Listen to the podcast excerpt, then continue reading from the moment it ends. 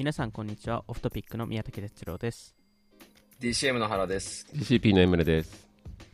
はい。今日はあの原さんが海外から入ってきそうですね。もう僕ら入れ替わり、みんな一人ずつアメリカに 来てますけど、今僕の番で僕がアメリカに今。今。日はどこかなんでちょっとあの音声が多分今までちょっと違うんですけどあのそれは原さんちょっと今日 AirPods で入ってるからっていうところですね、今日どこから？今日はあの、シシアトルなんですけど週末普通に遊びに、はい、あの、この、 The Smile っていう、あの、 Thom Yorke がやってる、 Radiohead の Thom Yorke がやってるバンドのライブを見に来ました。あのええ LP がないから T シャツに書いてそうです。T これ T シャツにしました。はい。い North America Tour です。T シャえツであのレコメンドをするって、そうなんです。え、もう、もう行ったのライブは？これから？昨日あ、、昨日。素晴らしかったですね。ちょっと日本に多分来ると思うんで。あ日本に来るんですか？わかんない。来年きっと、きっとそういうが願望ですね。まあでも確かに増えてますからね日本に来てるう海外アーん、ティストは増えてますね。多分。ちょっと仲良くなって呼び寄せてください。おはい。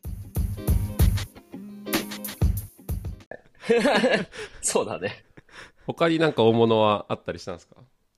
えっとですね、あの、ベンチマークの、あの、メンローパークにうちのオフィスがあるんですけど、メンローパークってあの、サンドヒルロードっていう、うんあの、有名な、まあ、皆さんご存知の VC が集まっている普通の通りがあって、セセコイアとかアンでドリーセンとか。そうそうそう、みんな同じところにオフィスがあって、で、あの、レストランとかも少ないんで、うん。大体、あの、そのレストランととかに朝ごはんに行くとみんな朝ごはんミーティングしてたりとか、うん。あと夜行ったらまあ誰かご飯食べててみたいな。で、僕も初日ご飯食べてたら、もうそこら中に見たことある VC のパートナーだらけで、そうそう。で、あのーその時にベンチマークのビルガーレもいたんで、ベンチマークのビルだと思って、で、ああ、すげえなと思って、やっぱいろいろいるもんだなと思って、翌朝朝ごはん食べてたら、またいたんで、ちょっと、あの、隙を見て、朝、朝だし、プライベートっていうか仕事してたし、そのミーティングとミーティングの間ちょっと暇そうだったから、みたいなのを狙って、結局全然忙しかったんだけど、彼は。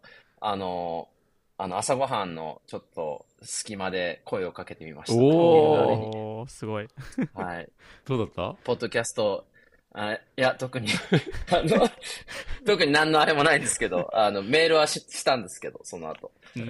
はい。あの、ポッドキャストに出てくれという感じのニュアンスで話はしといたんで、じゃあまあた多分で多分ないですけどビルガーリ多分さんがないですけど、多分ないですけどビルガーリさん がもしかしたらはい。リピートで、すごいね。特別ゲストすぎます。特別ゲストすぎるよね、そんなんしたらもう。いやもう緊張して何話していいか分かんなくなっちゃうそうだよね、本当に。あの VC 業界ではもう超セレブなんで、超セレブ。もうだって、オールインのサミットにもね、もうやっぱり結構特別な感じ出てたと思うんで。うんあ、まさにね、あれと言いましたよ。あの、一緒に話してた、ああの、ーブレッドと一緒にいた。あのあのアルティメットキャピタ仲いいんだなルのブラッドさんですねそうそうそううんアルティメットキャピタルは、あの、あるんですよね、サンドヒルロードに。うんあそうなんですねサンドヒルになんかあった、ロゴが。僕も初めて気づいたけど、うちのあオフィスに歩いていくときにありました。うん僕もあの前回、あの、1、2ヶ月前にアメリカ行った時に、ブラッドに2回ぐらいメールして、コールドコールメールして、なんか日本のことついて話したいから、あの、いい案件いっぱいあるから、会ってよっつったけどダメでしたね。めっちゃメール来てるでしょうね。そうそうそう。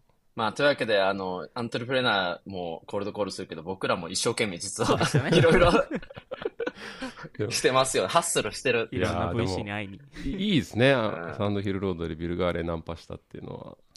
うん。振られてんすけど。でも一回で諦めないでしょ。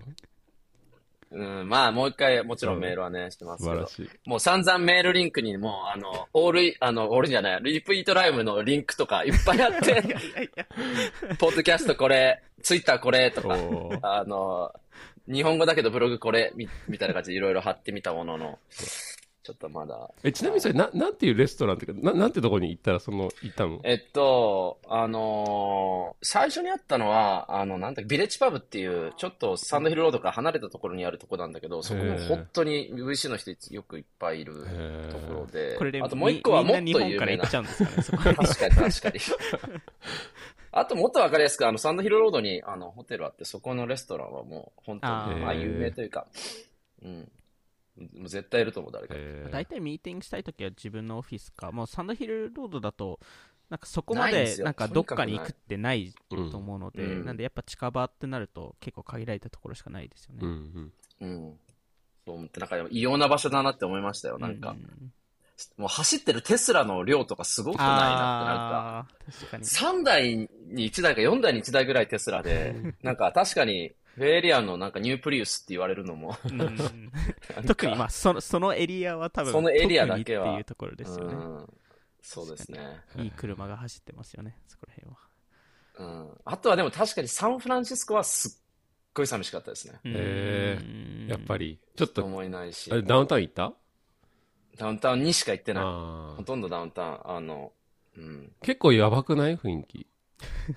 これ全員が思ってることですよね。うん。ね、なんか、その僕、なもちろん投資先とかには訪問して、うんで、その投資先はもちろんコロナ前から、あの、投資してて、で、コロナ中に結構成長した会社なんだけど、うんそのコロナの前、2019年は社員数が65人いて、で58人がベイエリア、そのサムライスコの近くに住んでて、で、みんなオフィスで働いてましたと、58人が。うんだからもう9割ぐらいがオフィスでしたと。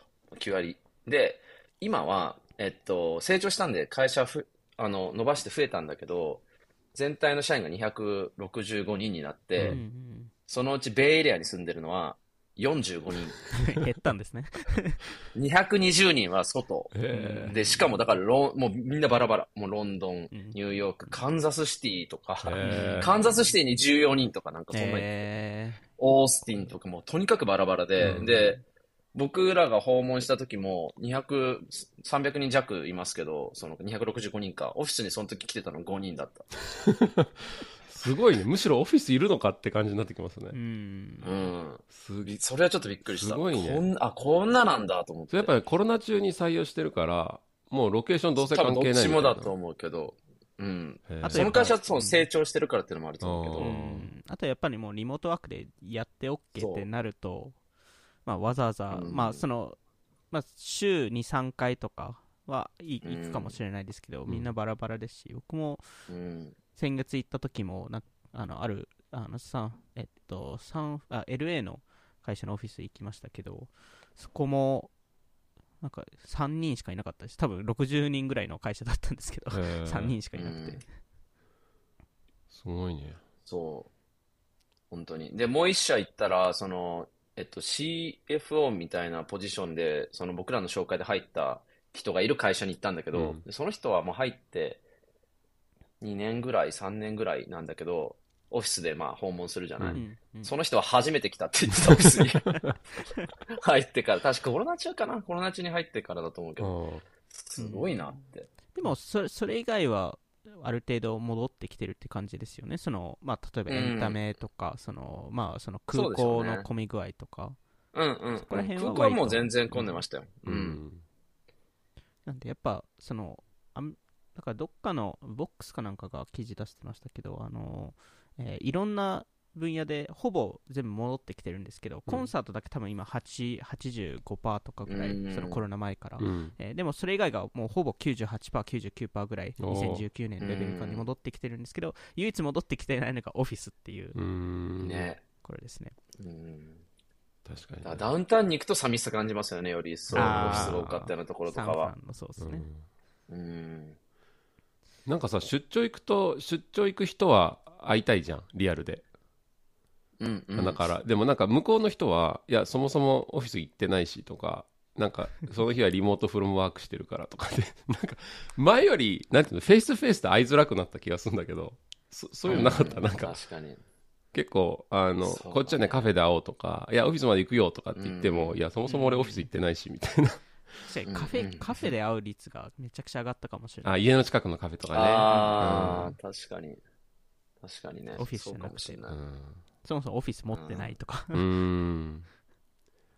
いや、本当にすごいち、すごい変化がうん起きてたんだなっていうのを改めて思うし、うんあとち、あの、中国は今もっとすごいんで、あの、いつかリピートライブでちょっと話してあげても面白いかもしれないけど、うんす、すごそうですよね。話聞いてるとより一層。うんああ、もう、もともとロックダウンだったもんね。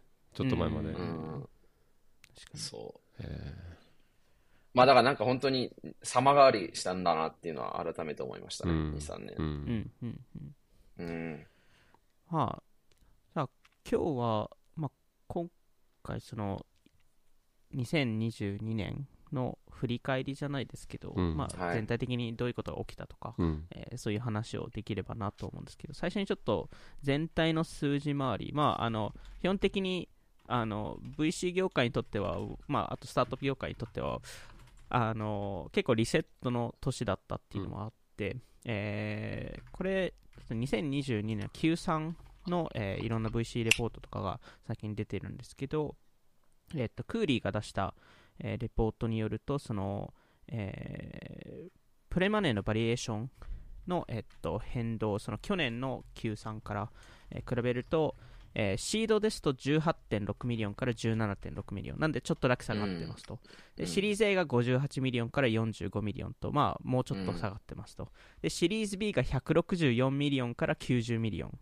で、うんえーまあまあ下がってますと。で、シリーズ C が502 million から130 million。うんえーなんで結構下がってますと。で、シリーズ D がやばくて、3.5 billion から527 million に。うんやばいね。ほぼ平均 valuation？えっと、中央値ですね。中央値のえっと、 valuation、うんえーが、えっと、ほぼな7、80%下がってますと、シリーズ D は。うん。うんで、えっと、ただ、えっと、まだ、えっと、95%の案件が、えっと、えー非参加型の、えっと、優先株、えーで、えっと、アップラウンドは、えっと、2022年の Q2、えーまあ、えっと、えー4月から6月の数字ですね。えー4月と6月は、えっと、95%、えっと、94%がアップラウンドだったんですけど、えっと、Q3 が80%。なんで、まあ、えっと、多少なり flat, down round が、えーやっぱり起きてますと。でまだ pay to play とか recap がまだ4.4%とか1.3%なので、まだ、えーそこまで多くはないんですけど、まあ、これは来年も続きそうですけど、まあ、そういう状況に、えーありましたと。うんで、えっと、 funding、全体の funding でいうと、CB インサイツの、えー情報によると、えっと、今年、えー今年の Q3 まで、Q1 から Q3 までの数字が、えーこれグローバルな数字ですけど、329 billion。えーの調達額で、えっと、おそらく、まあ、440 billion ぐらいまでいくんじゃないかと、えーいうところ、えーですと。で、Q3 の、えっと、 funding 合計調達額が74.5 billion と、えー前四半期から34%ダウン。えーで、えっと、100 million 以上の mega round が、えーかなり、えっと落ちていますというところと、あと IPO 市場、うんえーで言うと、えー今年アメリカでは、えっと、1990年以降最低、えーですと、うん。えー合計これテック企業以外もなんですけど合計74社が IPO してますと今年、えー去年テック業界だけで100社以上だったので、えーまああの88%ダウンですと、うん。えっと IPO 件数でいうと、えーっていうのが、えっとなんとなくな、えーうん。今年の数字回りですね、いやー、いい年ではなかったっていう 感じが本当にしますけどね。さっきのシリーズ D 中央値、何 ?4.5 billion からえっと、500 million です。3.5 3.5 billion から527 billion ですね。やばいよね。うんらそれ、その前のラウンドがシリーズ C の中央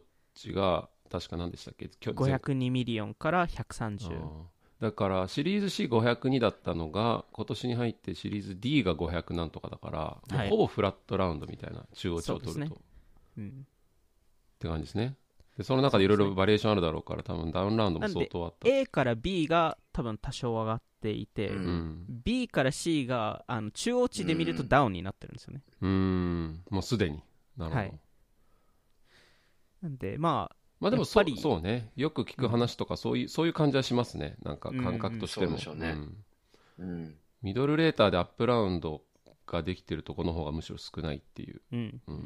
感じはするいや、なんか本当に、あのーまあ、上場株がこれだけ落ちてるから、まあ、それはもう仕方ないから、どんどんどんどんどっかで吸収していかなきゃいけないんで、うん。まあ、そうせざるを得ないけど、結構著名なスタートアップも、ストライプしかり、うん。うん、あの、レイオフしたりとか、まあ、す結構すごい、まあ、いろんなところでいい、どん、なんかすごい影響出てきてますよね。うん。レイオフもそうだし、調達もしづらいし、ダウンラウンドしたりとか、自分たちで、そのストックオプションの、うん。あの、バリエーション変えたりとか。確かに。レイオフはかなり今年すごかったですよね。すごといっても、結構10%から15%のレイオフが多かったので、うん。来年も続くとは思うんですけど、えーね。今年だけで、えっと、あの、layoffs.fyi っていうあの素晴らしいサイトがあって、そこです。あのスタートアップのレイオフを全部、えトラッキングしてくれるんですけど、今年レイオフした、えーテック企業の、えー社数が979社、うん。えーで合計、えー15万人の従業員が、うんえっと、レイオフされましたと。なんで、やっぱりかなりの数が、えー今年はレイオフされましたと。そうでしょうね。うんもうレイオフされが起きないかった会社なんてもう逆に探そうが難しいぐらい有名な会社だったら、うんほとんどしてましたからね。まあ、そのうち、アマゾンと、えーあ、メタが1位で、アマゾンが2位で、えー3位がブッキング、シスコ、ウーバーみたいな、うんまあそんな、あで、ツイッターみたいな感じですね。なるほど。このインパクトが一番大きいのは多分ツイッターですよね、社員の割合で言うと。半分でしたっけ、そうですなんだっけ？半分でしたね。あすのごいよな。だからここで、そうですよね、そのレイオフを食らってしまった方々が、次どこに、まあ、他のスタートアップに行くみたいな流れが今後出てくるんですかね。そうですね、他のスタートアップに流れたり、まあ自分で起業したりとか、うん。えーする、えーのが多いのかなと思うので、本当にまあスタートアップ、まあ、これそれこそ多分今年の一番最初のエピソードでも、このあの今の経済状況について話して、あのすでにこういうこういうことが起きるって言ってましたけど、うんやっぱりそのスタートアップからすると、あのまあ、優秀な人材が溢れ出たので、うんチャンスではありますよね。うん。うん。まあ、リーマンの後にいっぱい、今、今言ったような会社って、その前の時代を代表する会社が多かったと思うんですけど、ウーバーとか。やっぱりリーマンの後に出てきた会社多いし、やっぱり、その、来年は本当に新しい、もしかしたら次の大きい会社がどんどん出てくる年になるかもしれないですよね。特に例えば日本の会社で海外展開したいとか、アメリカ展開したい方々にとっては、これがす多分過去ないチチャンスですよね、その優秀な人材をこのタイミングで採用できるって、うんまあ、うんある程度資金調達していれば、今がチャンスかもしれないですね。そうね。うん、なんか今年、なんかすごかった deal とか、あの ないなんか、まあ、多分よ多分一番出てきそうなのは Adobe Figma とか、うんああ、はい。まあ、あの悪い方で言うと FTX とか、うんそういう話になっちゃいますけど、なんかあとはあ、まあ、ツイッターですよね。あ、そうですね、ツイッターですね。うん。 Adobe Figma はすごいいい買収案件だったし、やっぱりテック業界に与えるその、レイオフっていう意味でも、レイオフの激しさっていう意味でも、うん。えっと、個人が買ったっていう、なん。かエポックメイキングな出来事出来事っていうことと、あと全員ほとん。ど使ってるテック業界に欠かせないプラットフォームだったってこともあるん。で、あれが、ツイッターが買収されて、しかもまだ混乱はずっと続いてるじゃないですか、毎日毎日。あれはもうすごい、とんでもないことですよね、うん。本当。まあでも結構ツイッターとかはなんか2022年をもしかしたらあの象徴するとかそのその動きを加速させてる感じもしてあのこのアジャストメントが多分2022年の大きなテーマだったかもしれないけど、まあ、さっきのレイオフとかバリエーションとかでまあツイッターみたいにねあのイーロン・マスク入り込んでいって一気に人減らして今なんかものすごいスピードで改革してるっぽいじゃないですか、新しいフィーチャー出したと思ったら一回やめてもう一回出してみるとか、なんかうん。あうん。あのなんかスピード感みたいなのが、あのすごいアジャストメントをすごく象徴しているというか、なんかモードが大きく変わりますよっていうのだと思うし、なんかツイッターがああいうことやり始めると、他のビッグテックもじゃあ何もしないっていうことにはいかないと思うし、うん。それがなんかどんどん波及していくっていううん。効果はまあ、ありそう。それこ。そ、僕もいろんな起業家と、そのアメリカの起業家とかと話すと、やっぱり、イーロン・マスクがやったから自分たちもできるうんって、やっぱり思う人も増えましたし、うん。そのよりそのコストカットを積極的にやったりとか、うん。えーするようになってるのがあるので、なんでそういう流れは、ぱり増えてくるのかなと思いますね。うんうん。そうね。なんかでなんだっけ、チャマス、オールインかな？で言ってたかもしれないけど、はいなんかプライベートエクイティがすごうんい活性化するんじゃないかみたいな。絶対活性化しうますよね。ん、絶対稼がすでしょうね。うん買収して人減らしてコスト削って、全くトップライン変わりませんっていう風になるっていう ストーリーが多分想像できるんで、そうすると本当に出てくるでしょうね。トップライン変わんなくても、コストがね、半分になれば利益倍でみたいな、うんそれだけでリターン作れちゃうかもしれない。うん。なんで結構アクティビスト投資家も割と活発に今年動いたのかなとその、うん。それこそアルティメーターキャピタルがメタに対してのレターを出してうん。コスト削減しろとか、うん。えーまああのー多分今これから来年多分セールスフォースも同じことになると思うんですけど、個人的にすごい衝撃だったのがセールスフォースの経営メンバーの退任具合ですねあのスラックのストワートさんも、まあ、1月辞めるっうん。て話してますし、あの co-CEO のブレッド・テイラーさんもあの辞めるって、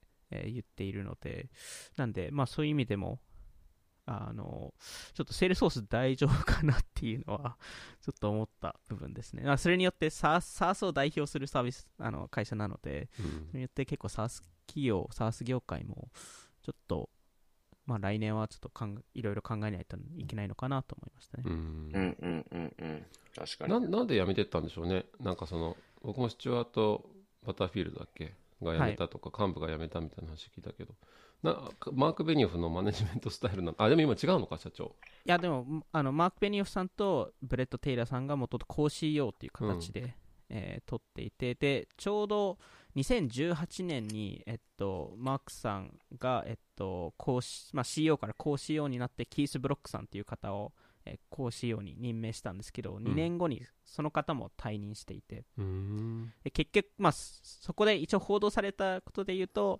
マークさん派の人たちと、えーキースさん派の人たちが、えー出てきて、まあ、うまく合わなかったっていうところがあって、まあ、今回もそうなんじゃないかとか、まあ、ストゥアートさんに関しては、やっぱりスラックを一応セールスフォースで中心で扱うようになったものの、やっぱりその連携とか、そのうんまあ、社内政治とか、えーそこら辺が、えー結構、えー嫌だったんじゃないかという話はうん。出てますね。なるほどな。なるほど、じゃあ結構、なるほどうんじゃああれだね、その、フィグマのディランだっけ？はい。彼もどうなるかね。どうなるんですか、ね、なんかアドビ次期社長みたいななんかいう、うんあの期待とか噂もあると思うけど一方でねスチュワートさんみたいに、やっぱ途中で離脱することになるのかもしれないしうん、可能性はありますね。でも、エグジットのタイミングは最適だったと思います。うんまあそうでしょうね。はい、本当にそう思年い、今、同じ売却できるかというと多分できないので、うんうんう。うん。そういう意味だと20ビリオンで売却したのは、うん。もしかしたらすごい正解だったかもしれない。そうっすよね ARR40 倍でしたっけ？なんかそうですようね。んなんかもう昔、ちょっと1年前だったらよく聞いたフレーズだけど、うん ARR40 倍って、今はもで今、5倍ぐらいですよね。確か SARS。う、そうですね。2、5倍ぐ30%らい成長でそれぐらいなんじゃないですかう。うんん。だから、なんか、その日本、いろんな案件の話とかみんな情報交換してて、で ARR15 とか言うと結構びっくりしたりしますよね、うんアメリカのチームは。うんに日本ってそれってまだそうなってないまだじゃいないですか。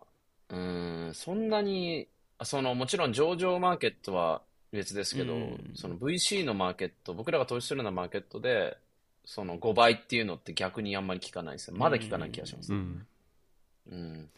なんかさっきあの哲郎さんがアメリカグローバルの全体マクロ共有してくれたけど、なんか日本はちょっとまたやっぱ様子違いそうで、うん。あのそれこそ資金調達額は、えっと2021が8800億かなんかだったんだけど、うん。これスタートアップ全体の資金調達総額、うん。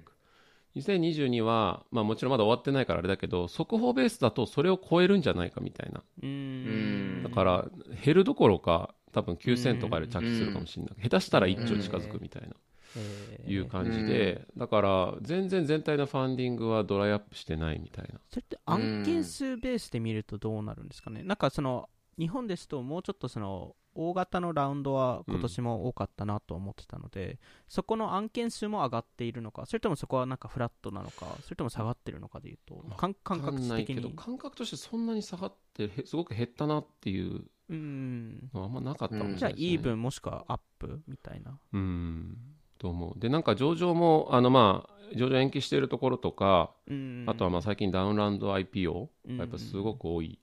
ですが、でも全体の上場数でいうとあの確か100ちょいぐらいで今年は着地するのかな。もうここは分かってるので,、で去年が120とかだったからううん。ん。あのこれは VC バックドじゃないものを含めて全ての。なんかそ,、うん。んなに大きくすごく上場数が減ったっていうことでもなさそうで、うんバリエーションの調整はすごくあの未上場も上場も入ってるけどうん。あのなんていうか活動自体はすごく活発っていう、そうですね。うん、結構こやっぱり日米、前もね、うん。話したけど、日米の差としてアメリカって、その、機関投資家が当然多いから、うん。そういうお金は動きやすいというか、利率が変わればすぐに、あの、反応するし、うん。VC マーケットも。で、えっと、どっかの国が、ちょっと投資しづらくなったら、そのお金は他の国に行くしっていうのは多分ずっとあったと思うし、うん日本はやっぱりそのコーポレートが牽引してきたうんうんと思うのうんで、反応は遅いですよね。うんうん良くも悪くも。うんうん。まあ、金融市場の影響が小さいみたいな見方もあるのかもしれないねなんかその、うん VC、VC マーケットそうでしょそううね。そうそうそう確かにうん。そうですね。あとはなんか、まあ、これはちょっと次回っていうか、その、あの来年の話にちょっとつながるものだと思うんですけど、なんか直近、そのセカンダリー市場で、なんか最もホットな会社ってなんだろうと見たときに、えっと、一応出た名前がスペース X、うんストライプ、アンドリル、エピックゲームズ、フレックスポート。うーん、えーあたりですねなるほど。なんで、なんか、なるほど。ソフトウェア寄りっていうよりも、まあ、あのストライプうんは除くと、もうちょっとそのハードテック、ハードテックっていうか、うん。あのディープテック寄りなものが若干多いのかなっていうのは思いましたね。なるほどね。それ面白いですね。あと、あの VC ファンドのセカンダリーがめちゃくちゃディスカウントされて売られてまあす。えあ、ーそれはすごそうですよね。VC ファンドのセカンダリってね LP 持ち分 LP 持ち分です。あが、場合によってはら、えっと、うん半額とか、あへえうん。60%まあディスカウントとか。そうなんですよ TVPI をみんな信じてないっていうね。そうです、そうです。そういうことですよね。はい。うんうん。そうかすごいねうんうん。これだだ例えばあれかな20億コミットしてる LP の枠があってはい。でこ,、うんこれが半額半額っていうのは10億で取引されてるとかってこと？10億で取引されたりとか。おこれからそこそのファンドからあんまりももしくはその今の、えっと、持ち分評価の6割。ああそういうことか。うん。じゃあそれが20億コミットしたのがわかんない。上がって40になったけど、はい。そこから6割ダウンで取引はい。ううんん。でも前に見せたそのあの TVPI と実際の DPI のグラフみたいなギャップっていうのが、まあみんなそんな TVPI 絶対うん。に上場時には変わってるわとか、うん。その売却するときにはその金額にはなってないっていうふうに思ってる人が大半だろうし、うん。でさっきの去年の3.5ビリオンの平均的なうん。シリーズ D でしたっけ、うん。は高すぎるって単純に思ってるっていうのはもう全員のすコンセまあって感じですよね。本当に意見が一致してる点というか、だと思いますね。確かにね。だからそのさっきのあの宮武さん言ってくれたのってあのもうすでに実現されたラウンドからのデータだと思うから、うん。まだ、うん。まだそもそもラウンドやってませんみたいなところが大量にあるわけで。うん。だから一つはその確かにその実現された何7割ダウンみたいなものをうん。既存ポートフォリオに全部当てはめてみると、うんあの業界平均的に TBPA がどんぐらいダウンするかみたいなのうが分かってそこは多分来年、再来年ぐらいでしか見えない見れないですよね、その数字は。うん、実際そうですね。それがリアライズして出てくるっていうのは、うん。そうですね。多分まだ去年、対まあ、かなり調達していたので、今年は最悪、うん。もうあの一切調達しなくても持ちこたえられるってなってたんですけど、うん。来年、再来年あたりそれができなくなるので、それでわかんないです、うん。例えばデカコンの会社がもう一回調達するとなると、場合によってはもう数千億の会社になってしまうとか、確かに、うん。